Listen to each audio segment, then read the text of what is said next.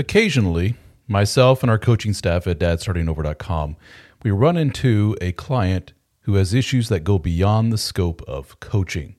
They may have really severe anxiety, depression, suicidal ideation, and this is the point where our coaches stop and say, Have you spoken to a therapist? What a lot of these men say is, I've looked into it, not a lot of options in my area, it can't work with my schedule, or I have an appointment scheduled, but I can't get in for another four months. In other words, the need is there. They recognize the need, they see the value in the therapy, but the options for getting the therapy are extremely limited in their area. Well, thanks to our friends at BetterHelp.com, there is an option for you. BetterHelp is a unique service that allows you to talk to a licensed therapist from your area via your telephone or your computer. You can do voice chat with them if you wish. You can email back and forth. You can text with them, all on your time schedule, all from the convenience of your phone or your computer. So check it out at betterhelp.com slash DSO. That's betterhelp.com slash DSO and get 10% off your first month of service with BetterHelp. As I have outlined before, there is a phenomenon of bewildered and shocked men that just cannot believe that their wife would be capable of doing awful things like committing infidelity. Even when they're presented with ongoing warning signs and conclusive evidence of wrongdoing, men deny and rationalize any bad behavior from their wife. No, sir, not my wife. Nope. Well, these warning signs of cheating wives are so damn common that every man in early life should be handed a pamphlet titled How to Tell Your Wife is Having an Affair. The more we teach our sons these valuable life skills, the more likely they are to keep their girlfriends and wives off the proverbial pedestal and treat them with the same cautious optimism that they give to every other human being in their life. So, why are men so blind to the obvious? Well, we think like men. We have a hard time thinking like women. It's an entire perspective on life that we don't really have a very good grasp of. When we think of cheating, we think of it as a guy. As guys, we are biologically programmed to be polygamous. We physically want lots of different women. See, for example, pornography, strip clubs, creepily staring at women, etc. When us good guys are happy and comfortable in a relationship, especially after having kids, we not we may not be able to completely turn off that urge for other women, but we can set it aside and we can prop up the needs other needs in our life. We turn that raging horny sex machine dial down to a 4 and we turn up nice guy dad dial all the way up to a 10. And for most of us, not getting lots of different women in bed is not an intense struggle that we must battle with on a daily basis it's really not a huge deal. If we're doing our job right as a husband, we're getting plenty of intimacy from our wife. Is it still not enough? In a sexless marriage? Well, that's why we have all those outlets for our male libido. So when we good guys think of cheating, we frame it from our perspective. We think that cheating is a result of the strong biological urge that we, as good guys, are able to temper and fulfill in other ways. From our years with our wife, it is safe to say that our own libido easily outpaces hers, right?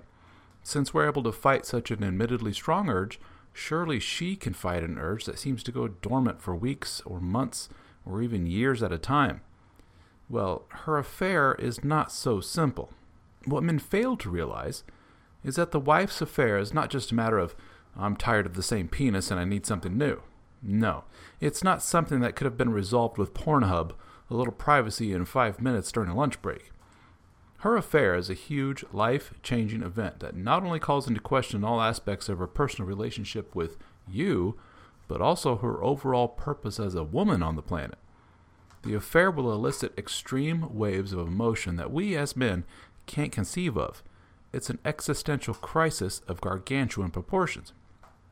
As a result, she will seem to morph into a new human right before your eyes. This isn't just your wife going out and getting a piece on the side. This affair was the result of a little chink in your wife's armor, her lack of boundaries, that eventually resulted in physical bonding with another man. That, in turn, caused a tidal wave of changes in her entire being. Nature took over at that point. This person isn't your wife at all anymore. Your wife died the moment that she had sexual relations with another man. Saying she went through a metamorphosis is not a strong enough language. you now have a stranger living with you. Since you now have this strange person sitting in your living room, you start noticing all new behaviors. It's kind of like when you first make a new friend and you start hanging out with them for long periods of time. All of their little unique flaws, habits, and eccentricities take center stage. Your spouse's new role as adulterous wife brings with it a whole new set of predictable behavior. We know what she's going to do because they all do it. She's not special. She's a cheating wife. Before we get started with this list, one thing I have to mention. Many adulterous wives begin cheating after some kind of stressful, life altering event has taken place. This could be something as serious as a miscarriage, death of a parent, or major health scare, or something as innocuous as a job promotion. That life event was enough to flip a switch in her brain and cause the boundaries to collapse and allow in one or more of the multitudes of men ready and willing to take her to bed. So, if any of these things sound familiar to you, and you just endured some type of life changing event, then I believe it's time to be worried. Thing number one she spends more time away from you and the family. While I contend that the wife you know and love has died, there is still a small part of the old her lurking in there somewhere under a giant pile of all those new feelings she now has overwhelming her psyche. Every time she sets foot in the house, she looks at you, she hugs your kid, she pets the dog. That little piece of the old her that is buried so deep starts to squirm a little bit. This is extremely unsettling for her. She is happiest in her new role with her new affair partner and doesn't want to go back to the old unhappy her. How can she best deal with this battle going on inside her brain? Well, she needs to get away from the family and everything associated with the old her as much as possible. She may walk away completely, but you typically see more time at the quote gym or work, or the typical girls' night out with friends. These are all covers for wild monkey sex with her new boyfriend. When she's away from the family unit and with her new man, that completely silences the old her that is buried so deep. This feels beyond amazing. Heroin and alcohol have nothing on this feeling. This is that coveted new relationship energy that you read so much about. Actually, you can call it super new relationship energy because it's the newness of a relationship combined with the secret, dirty, forbidden nature of the affair. She will do whatever she can to keep it up. She can't do that when you and the kids are right in her face. Well, what if she can't physically get away from you? Well, then she'll have to mentally withdraw. She will spend way more time on her phone, social media, text messaging, etc. They all give her the validation and attention that she needs not only to escape from the real world, but to also confirm what she is doing is the right thing. Every little change she makes to herself will be documented and shared online. She will gladly show off the weight loss, the new hair, the tattoo, the new little nose piercing. The response will be overwhelmingly positive. You go, girl.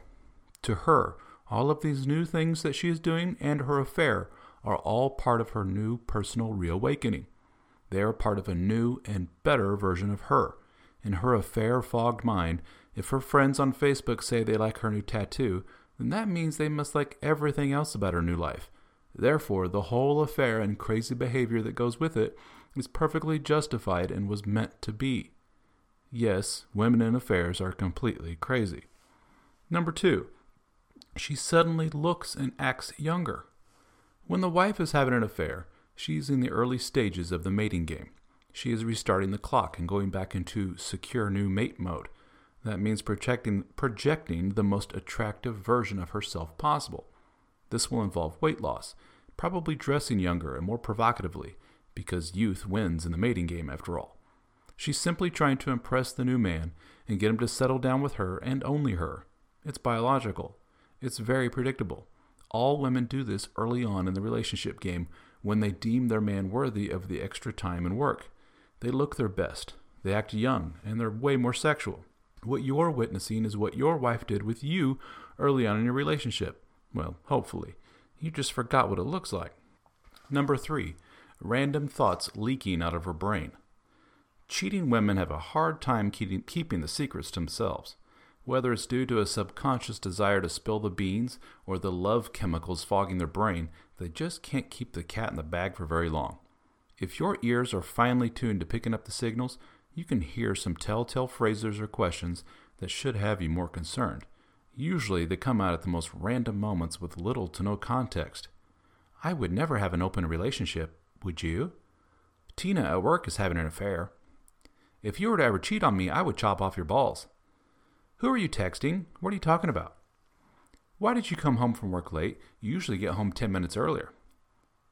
I bet you wish you could have other women. You've probably cheated on me in the past, like when I was fat and pregnant. Have you ever heard about being polyamorous? The cheating wife's Tourette's like outbursts are sometimes a form of projection. She doesn't realize that you're not in her brain hearing her thoughts. So when she randomly says, I would never have an open relationship while you're looking at your son's soccer practice, she's letting some cognitive dissonance steam out of the pressure cooker in her head. It's kind of like the woman who declares on the first date, We're not having sex tonight, just so you know, as you're buying popcorn at the movies. You were thinking about whether or not to also get some M&Ms, and she's thinking about you two having sex. This means she's thinking about sex with you, and you will most likely have sex with her that night. Number four, she is suddenly more sexual and experimental. The cold and frigid wife who used to cringe when talking about oral sex is now suddenly wearing crotchless underwear and asks you if you'd like to try anal sex. Wow, most men say. My cold and frigid wife finally got turned on. This is great. No, your wife misses her new man and is going to play pretend with you. You're essentially a sex toy. Oh, she's turned on all right, but just not by you.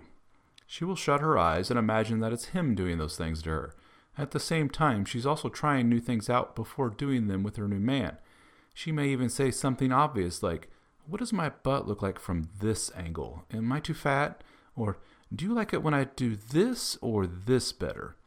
Um, should I shave completely or leave some of it? For betrayed men, this is a very brutal time. They were sure that these moments represented true lust and attraction from their wife towards them, when in fact it was just the opposite. Number five, she needs space. I'm reminded of a story of the soldier who was off to war in Iraq, burning up in a tent in the middle of the desert. He gets the typical Dear John letter from his woman back home. I need space, she says. Space? I'm thousands of miles away in Iraq. How much more space does she need? he screams. I need space equals you are no longer a couple. The emotional and physical jump from you to the new man is most likely complete. She now feels comfortable enough to completely detach from you and then attach to her new mate. She no longer needs the home base to return back to. She was testing things out for a while, feeling the emotions, figuring out the logistics of living on her own, and finally made the giant mental leap to the new man. By this stage, she has already opened up a new bank account, called up a cosmetic surgeon, met with the attorney, and discussed the big life move with her friends. You will most likely be completely oblivious to all this until it is too late. Number six, she rewrites history.